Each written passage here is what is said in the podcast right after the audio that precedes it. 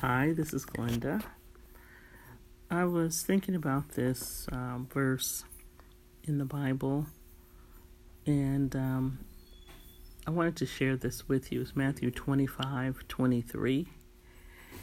And it says that this is talking about when uh, Jesus comes back at the end of the at the end of time and he says, um, You have been faithful over a few things. Now I will make you ruler over many.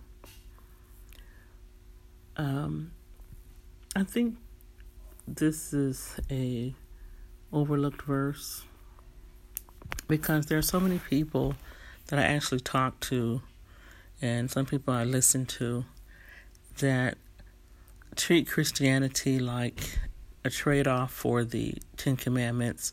We just have different different um, laws, and in fact, we're Christians are under the new law, which is love.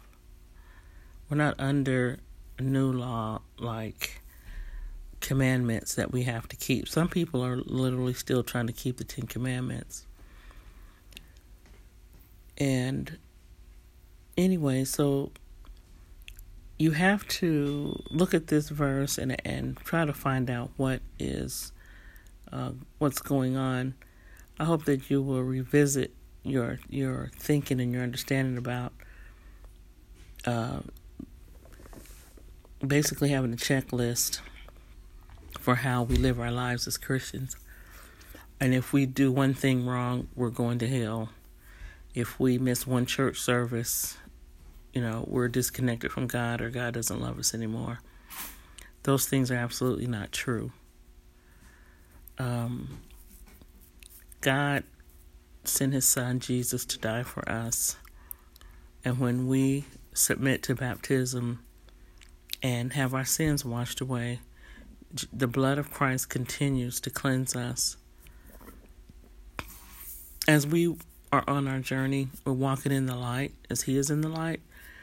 God sees us coming toward Him with our heart, but our actions are not always going to be the exact action. That's why He allows us space and time to repent, to change our minds, change our hearts.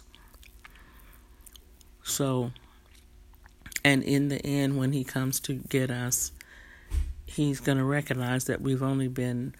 Uh, We've done good over a few things.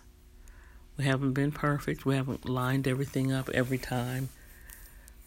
But our hearts were toward Him. It took me years to absorb this into my spirit because I was just taught very legalistically growing up that if you offend at one point, you offend at all. Basically, if you sin one sin, then you're you're just guilty. It's no wonder I was depressed at an early age. So now that I have the better understanding about God loving me and His opportunity, I no longer bear the burden of trying to do something that's impossible. The law was perfect within itself, but human beings couldn't keep it. And if we trade off for another law, we still can't keep it. Remember, yeah, in the end, Jesus is going to say, You've been faithful over a few things. So he knows we didn't do it all, but he's going to make us ruler over many. Not because we deserve it, but because of his grace. His grace is sufficient. Thank you.